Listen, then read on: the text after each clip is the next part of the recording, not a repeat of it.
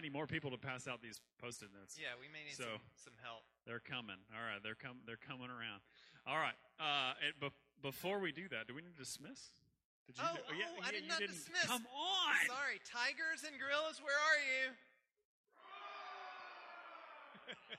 wow, that's like the best time That I've is ever heard. impressive. Very good. I think they're going to have a All right, the post-it notes are coming around. Everybody needs right. a post-it note. All right. So Easter is coming. It's on uh, April 1st, and that's not a joke.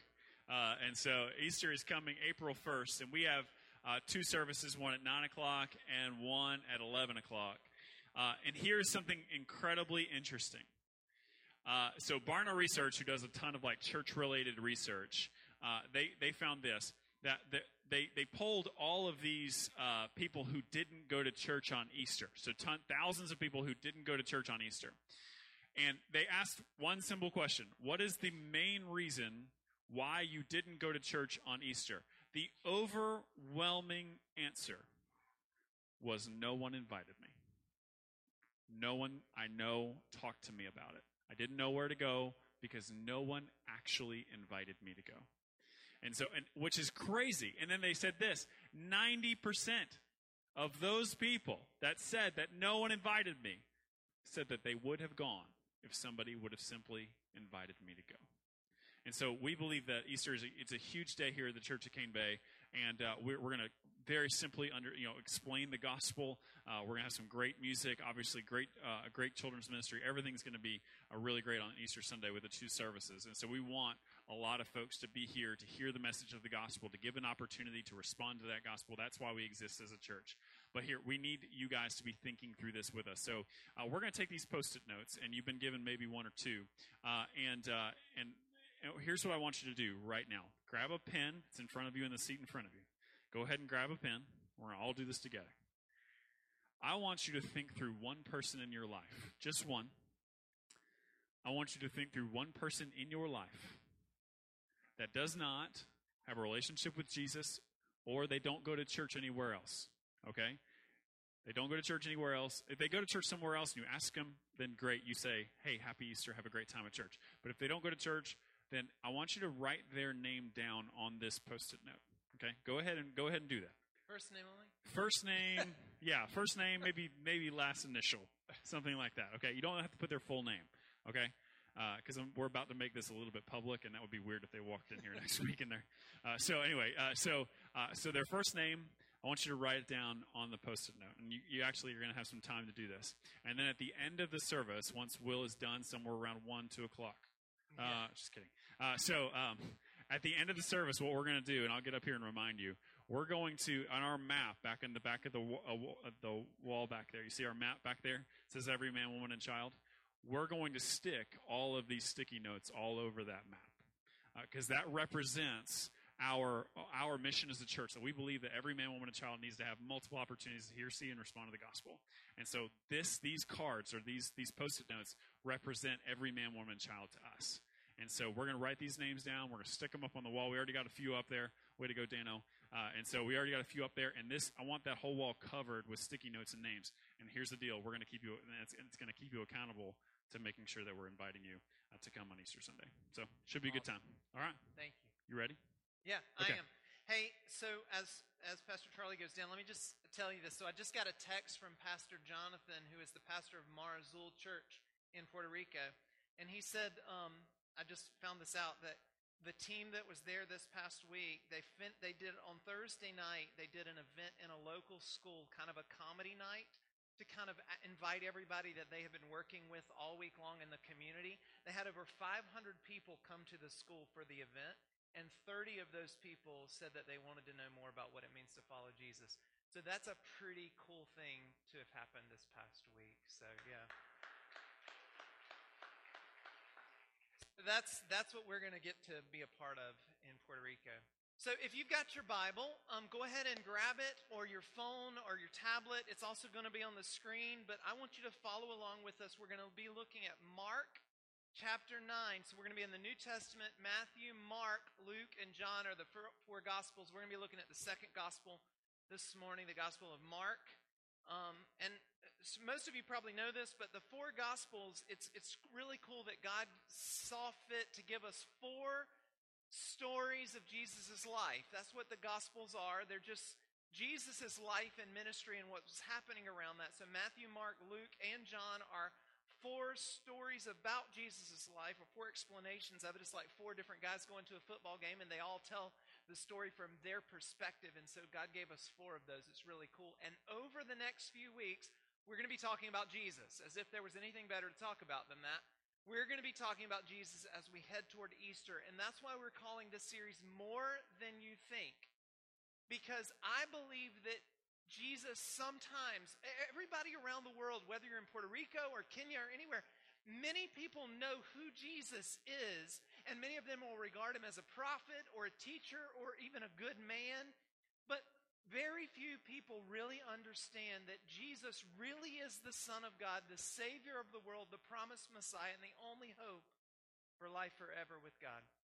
And so this morning, we're going to start this series more than you think. And see, here, here's the deal that even though when I was nine years old, I gave my life to Jesus as a nine year old with all that a nine year old could do, over the years, my perspective of Jesus has, has broadened, has gotten bigger, and I understand more about him now than I did as a nine year old. And I hope that as I continue to grow and learn and walk with him, that I will see him even bigger than I ever saw him before. And over these next four weeks, my prayer today and over the next four weeks is, is that you will have a bigger perspective of Jesus as we move toward Easter. And that this Easter, you can say, you know what? I see Jesus in a whole new way. That he is more than I ever thought before. He's more than enough. He, he is bigger than you thought. And so that is our prayer as we walk through this series called More Than You Think. So I'm going to pray for that right now that really our perspective of Jesus, even this morning, would begin to shift and grow, and we would see him differently even when we walk out of these doors in just a minute. So if you would, bow your heads and pray with me. God, this morning, show us who you are. Show us your son, Jesus. And many of us walked in here this morning with lots on our mind, lots of things happening in our lives. and God, this morning, I pray you'd lift our eyes, open our eyes open our ears, and let us see Jesus, who he really is. Not who we want to invent him to be or make him out to be.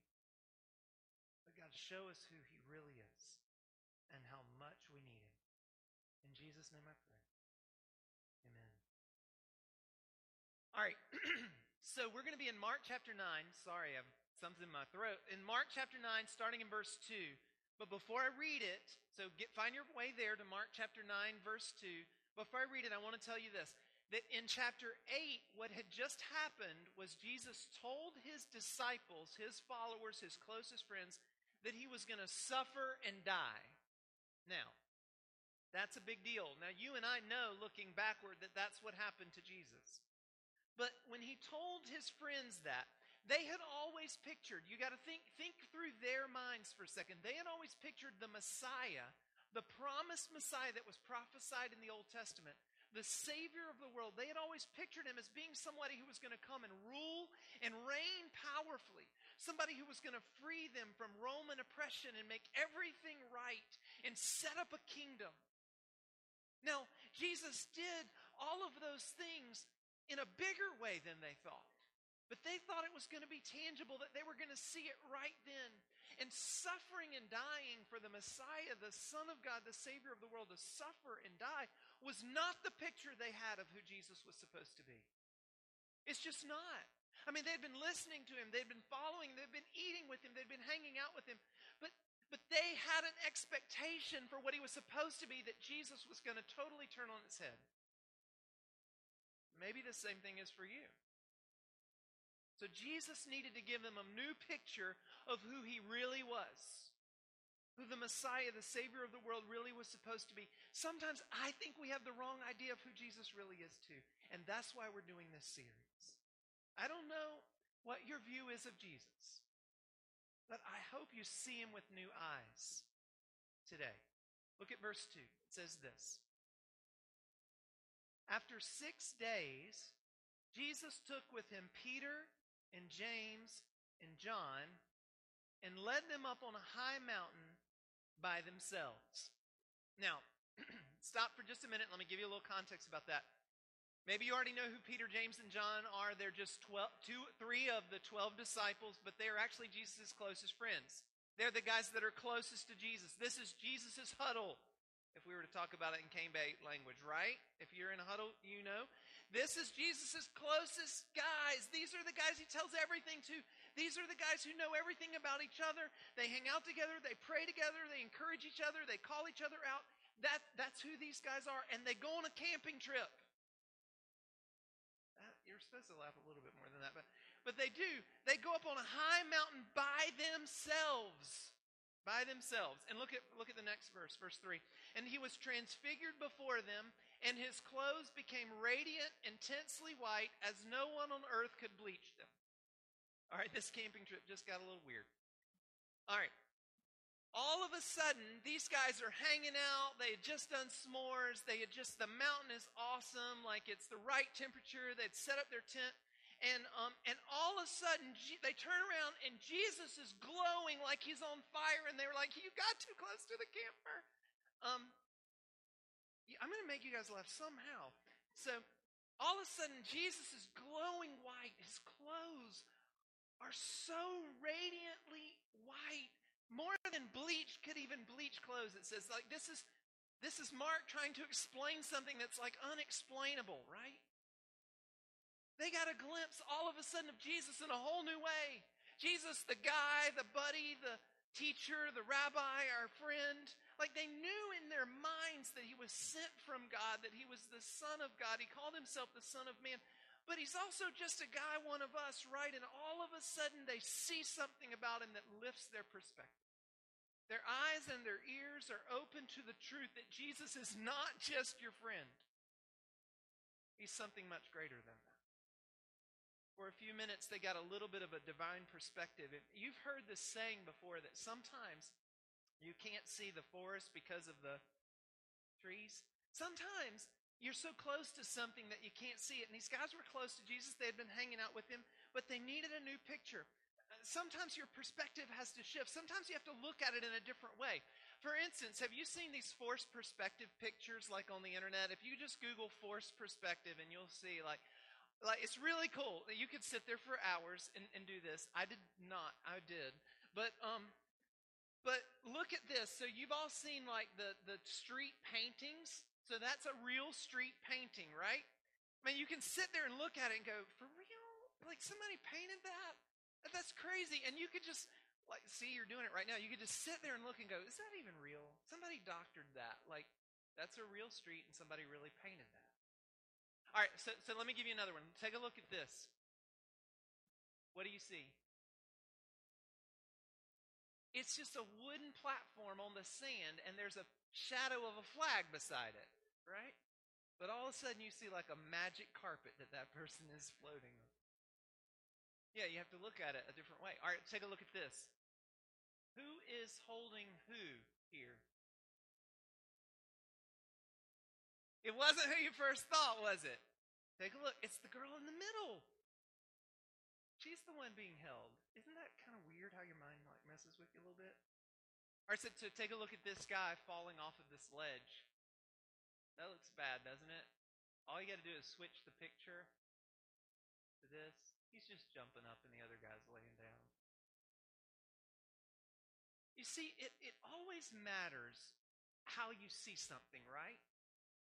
Our minds play tricks on us. Like, sometimes our perspective has to be lifted. And right now, listen, that's what's happening to Peter, James, and John. Jesus had just told them, I'm going to have to suffer and die. You didn't plan on that. You didn't think that was going to happen, but that's how I'm going to save the world. And it may make no sense to you right now, but I'm lifting your eyes. I'm giving you a different perspective of who I am and what I came to do.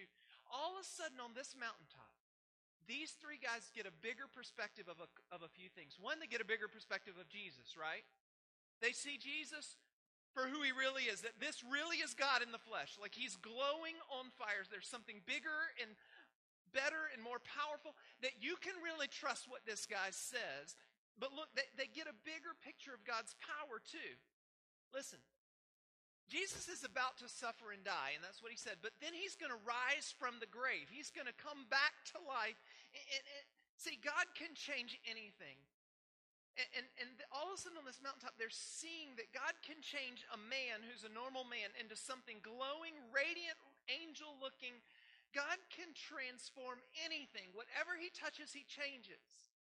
And if God can change him right there in front of them, then God can change them too, and God can change the whole world. And God can change you. And they needed to know that, that God's power is great. They get a bigger picture of their future too. Think about this for just a second. if you trust in Jesus, the Bible says that one day you will be raised to new life. You will get new transformed bodies that cannot be stained with sin, shame, or suffering, and you will live eternally with a glorified body in the presence of Jesus. And all of a sudden, they're seeing Jesus in this glorification kind of state for a second. I don't even know what to call it, but they're seeing him. They're, they're seeing a picture of the future that you have hope in him. See, in our world, our viewpoint of us, of God, of Jesus, of the people around us is often limited. But sometimes God gives us brief glimpses of Himself, His glory, His power, His presence to remind us that there's more than you see. Because He is greater, He is in control, He can be trusted, and sometimes you have to look at it from a different perspective to see it. In fact, when you look at the world around you, listen, God is not out of control. God sometimes, in the midst of the chaos and mystery of life, gives us brief glimpses of Himself. But here's what you need to know that the Bible says this that right now we see from a limited perspective. We don't see things clearly. In fact, Paul says this in 1 Corinthians 13 12. He says this He says, for now we see in a mirror dimly, but then face to face. Now I know in part, but then I shall know fully, even as I have been fully known. In other words, Paul is saying this. Now it's hard to see. His ways are higher than our ways. Like, that it's hard to see things clearly now. One day we're going to see clearly. One day we're going to see him face to face. And we'll be fully known and fully known. But sometimes, just like this moment with Peter, James, and John, God gives us a brief glimpse of who he is. And so I read the story of the transfiguration of Jesus on this mountain, and I think, well, how can I have this moment? I want one of these moments. I want to be like Peter, James, and John, and I want to be that close to Jesus. I want to see who he really is. I want my perspective to be lifted up. And, and, and so I say, how can we have these moments? Well, I'm not really sure. Like, that's up to Jesus. And, and really, in the scripture, it only seems to happen one time like this for these guys. But I want you to notice a few things. They're in a position to see Jesus differently because of a few things. One, they're close to Jesus. Okay, are, are you with me? They're close to Jesus. You're not going to see Jesus clearly or even have the opportunity to, to see him rightly unless you're close to him. These guys were close to Jesus. They spent time with him. I'm just saying that to say this. If you're not walking closely with Jesus, spending time talking with him daily, you will not have the opportunity to see him, hear him, and experience him like you need to.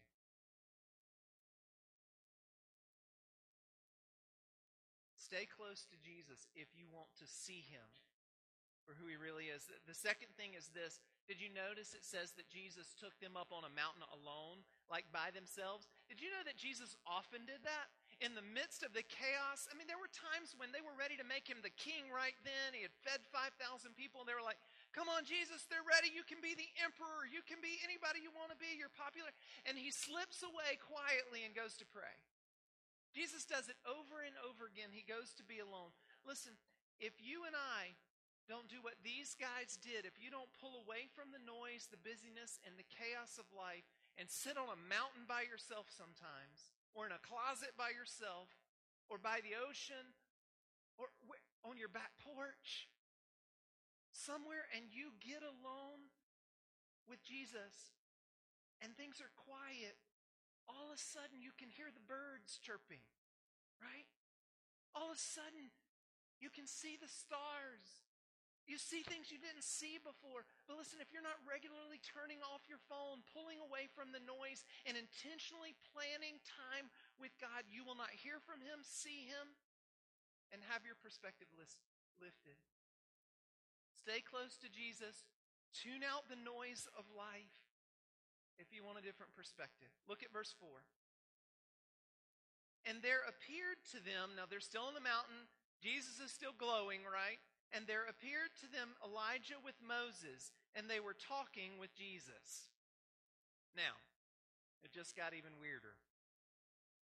Notice that they're seeing Jesus glowing, and all of a sudden they see two other guys Moses and Elijah. Now, Moses represented the law, right? He's one of the greatest figures in the Old Testament. He had long since been dead, just so you know. Elijah, now that one's even crazier. Elijah represented the prophets. He was, he's a major player in the Old Testament. He was one of the greatest prophets ever. Elijah was like, his, it's strange because he, he like just disappeared. He's like transferred. They don't even know what happened to him exactly. I mean, you read the story, it's a little bit odd. But the, the whole thing is Moses and Elijah are standing there with Jesus. Now, it's interestingly enough, is this future or is this past, right? Is this like a picture of heaven? What's yet to come? Or is this like the past? I don't know because all of a sudden it's like the past, the present, they're really on a mountain. Jesus is really there with them. He really is alive, but now they're seeing these people from the past and they're seeing them in a, this glorified kind of state like the future. All of a sudden, the past, the present, and future are kind of merged. For a moment in time, time is not a factor, it's not a limitation. You see, this is so hard for us in this perspective because we're so limited by time, limited by our perspective now. But God is not enslaved by time, right? It says the day is like a thousand years to the Lord. Did you know if you look in the Old Testament, God allowed Abraham to wait 25 years before he fulfilled the promise of a son? If you go back and read that story, that's a long time to wait on God to do something that he promised. Did you know when he told Noah to build a boat because there's going to be a great flood? Do you know how many years it was before the floods came? 120. Joseph waited 13 years after being sold into slavery and being in Egypt. He waited 13 years accused of a crime he didn't commit. It says the Lord was with him, but 13 years he languished before God ever put him in a position where he could actually do something. The world waited thousands of years for a Messiah, and now we're waiting thousands of years for him to return. Why does God wait and delay sometimes? Maybe it's just our perspective. I know this might sound crazy, but what if it's not really even a delay? Because time is not a factor for him. He's not enslaved to it. We are. What if, what if what seems like a time delay is simply preparation for you to have the patience, the faith, the trust, the hope, the character to see it differently. All I'm saying is this don't miss what God is doing in you right now while you wait on Him because God is in the midst of the waiting and He's doing something. Now, look, look real quick. So that's just an aside, but look real quick at the story. So it's significant that Moses and Elijah are, are talking to Jesus because I already told you that Moses represented the law, right? And we're going to get a little historical. Are you with me? All right. Are you with me? Sure, one person is. Um, Moses represented the law. Say that. Moses represented the. Elijah represented the prophets. Yes. Okay, you need to know that. These are the most famous people in the Old Testament that served as representatives of God. And now Jesus is standing there with them. And look at what verse 5 says. And Peter said to Jesus, Rabbi, it is good that we are here. Let us make three tents, one for you, and one for Moses, and one for Elijah. For he did not know what to say, for they were terrified. Now, one thing you need to know about Peter is this he often doesn't know what to say, but he says stuff anyway. He's a lot like me.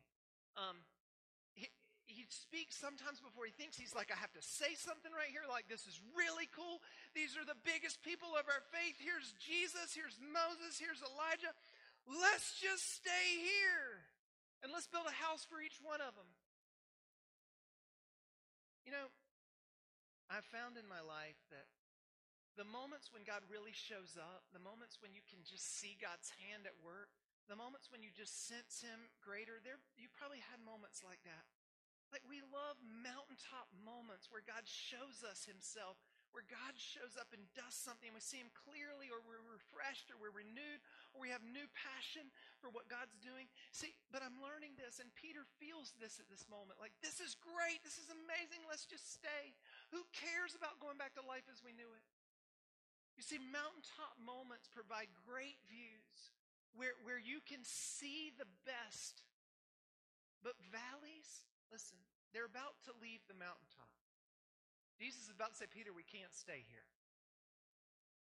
Because mountaintops are amazing, but valleys provide great soil where people grow the best. You see, there's not great soil on mountaintops. That's why people didn't really think it was great real estate for many, many years, right? Because you couldn't even grow anything there.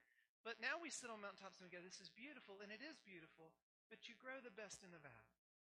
You see the best on the mountains, but you grow the best in the valley. Look at verse 7. And a cloud overshadowed them, and a voice came out of the cloud. This is my beloved son. Listen to him. Now that's a big deal. Don't miss that. And suddenly looking around, they no longer saw anyone with them but Jesus only. Notice that Moses and Elijah are not there anymore. Remember, Moses represented the law, the law of God. Elijah represented the prophets. Now, both of those things are the Word of God, right? It's described, the law was described as the Word, the commands of God. The prophets spoke the Word of God. They were the ones who always said, said that God is saying, or this is what the Lord says. For them to be gone now, listen, for them to be gone and Jesus to be alone there is symbolically saying that Jesus has fulfilled all of the law. Jesus has fulfilled all of the prophets. Jesus came not to abolish the law, but what? To fulfill it, right? In other words, we couldn't keep the law, but Jesus did, right? He lived a perfect, sinless life. And the Bible indicates that Jesus is the final prophet. Jesus is the greatest prophet. You see, the prophets, I just told you, the prophets throughout the Old Testament, if you read them, they're speaking the word of God. They constantly say, This is what the Lord says. In fact, in the Old Testament, if you read the prophets, the major and minor prophets, it usually always starts off with this word The word of the Lord came to Samuel or Jeremiah or Ezekiel or Hosea or Micah or Jonah or Zephaniah or the other prophets. So when Jesus was born, John describes Jesus like this. In John chapter 1, it says, In the beginning was the Word. Now, the Word of God was the law. The Word of God was what the prophets were speaking. But Jesus shows up and John says, This is the Word. In the beginning was the Word, and the Word was with God, and the Word was God. And then if you skip down to verse 14, it says, And the Word became flesh and dwelt among us, and we have seen his glory, glory as of the only Son from the Father, full of grace and truth. All of a sudden, Jesus is standing there, and Moses and Elijah disappear because now all you need is Jesus. You can't keep the law, but Jesus did. You won't listen to the prophets. You'll rebel again when they speak the word of the Lord. You cannot rescue and restore your relationship with God like the prophets were calling us to, but Jesus did it. And now you can trust him because he is the only way you can be made right with God forever. In the midst of the terrifying, mysterious chaos of life, the voice of God stops on that mountain and says, Just listen to my son. Just look at him. Just sit at his feet. Just follow him. And he is all you need. Verse 9. And as they were coming down the mountain, he charged them to tell no one what they had seen. Isn't this interesting? Jesus said, Don't talk about this until the Son of Man had risen from the dead. Now, that tells us a little bit why. I'm going to tell you more about that in just a second. So they kept the matter to themselves.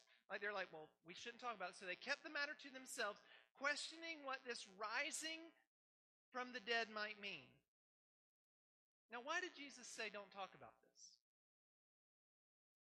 You see, anybody can claim to be the Messiah. In fact, even in Jesus' time, there were people who falsely claimed to be the Messiah. Anybody can claim to forgive people's sin, to show you the way, to make you okay. M- many people can do magical and seemingly miraculous things like Jesus did, but nobody can actually rise from the dead. Jesus knew that his resurrection would prove his claim. So he said, You know what, guys? Let's don't talk about what you see in me, who you see I am, until I rise from the dead, so that that will prove what you just saw. Now, we live on the other side of the resurrection, right? You can talk about it all you want. Because the resurrection has already happened. Now, I love how it says that they were talking among themselves, saying, Well, what does this mean? Rise from the dead. They still don't completely understand the mystery of what Jesus is about to do, do they? They've heard him say he's going to suffer and die. Now they hear him say he's going to rise from the dead. They're going, either he's crazy or, I mean, they, don't really get it yet. Sometimes neither do we. Verse 11 says this, and they asked him, now, this gets really deep in history here for just a second, so hang on, look at this closely. It says, And they asked him, Why do the scribes say that first Elijah must come? And he said to them, Elijah does come first to restore all things. And how is it written of the Son of Man that he should suffer many things and be treated with contempt? But I tell you, all right, I know you're getting confused right now, but he, Jesus says, But I tell you, Elijah has come, and they did to him whatever they pleased, as it is written of him. Now, all right, let me explain this real quick. Jesus, his disciples were saying, okay, Jesus, here's the deal. We believe you're the Messiah. Like what you just did up there, like we believe you are who you say you are. You're the Messiah. It seems clear, but we've always been taught that Elijah was going to come back first to prepare the way for the Messiah. So where's Elijah? Because Malachi 4 says Elijah's going to come back. So, so where is he? Notice Jesus says Elijah has come. He, he showed up. And, and Jesus is actually talking about John the Baptist. Now, you have to go back and look at history to see this. But John the Baptist prepared the way of the Lord. He was like a new Elijah, like he prepared the way. But look at what the Bible says about John the Baptist. Before he or when he was born, look, Luke says this. Luke 1:17. He will be a man with the spirit and power of Elijah. It's saying this about John. He will prepare the people for the coming of the Lord. All right, enough of that. You just need to know Jesus says Elijah has come. But what else does Jesus say? And they did to him whatever they wanted to do. Now that's important. What happened to John the Baptist? Does anybody know? Just three chapters before this, John the Baptist was beheaded by King Herod. This is important Jesus says, You remember? Elijah has come, and look what happened to him. And then Jesus also says this Did you see this? Guys, you know about Elijah coming back, but did you miss the part in the Old Testament where it said the Messiah must suffer many things and be treated with contempt? Did you miss that part, guys? You know the part about Elijah, but did you miss the part about me? In other words, Jesus is saying to them this listen, they're headed down from the mountain into the valley, and Jesus looks at his followers and he says, This, guys, get ready because you thought the kingdom was going to look different. You thought that this was going to be freedom from Romans from the Rome's oppression, but get ready because if you want to follow me, guys, we're going into the valley. And you might be beheaded. You might suffer many things. You might be treated with contempt, but get ready. Yes, we were just on the mountain, and yes, you saw something amazing. But in the valley, that's where we're headed. And in the valley, things might get a little rough. And when you go into the valley, you need to remember what you saw on the mountain. You see, I believe that the mountaintop experiences with God prepare you for the valleys, and the valleys prepare you for the mountains, but you're going to experience both. So I want to ask you this question right now, this morning. Where are you in life right now? On your journey with God, in life right now, where, where are you? Are you headed up the mountain? Like right now in your life, do you feel like God's showing you a new perspective of Him and it's great and you're growing and you're, it's amazing and, and you can see clearly? If that's true, celebrate it, thank God for it, and remember it because there will be a valley ahead. But maybe this morning, let me ask you this. Maybe you're in a valley right now in life. Maybe spiritually, you're thirsty, you're hungry. Maybe life is not going the way you expected it, and maybe you've been there a while. What I want to challenge you with to do is just hold on. Because God is in the waiting. He's in the middle of the valley just like He is on the mountain. In the valley, He's growing you, He's stretching you. And all I can say is what God said to them that day just listen to Jesus. Just sit at His feet. Just learn from Him and lean on Him. Because there will be another mountain.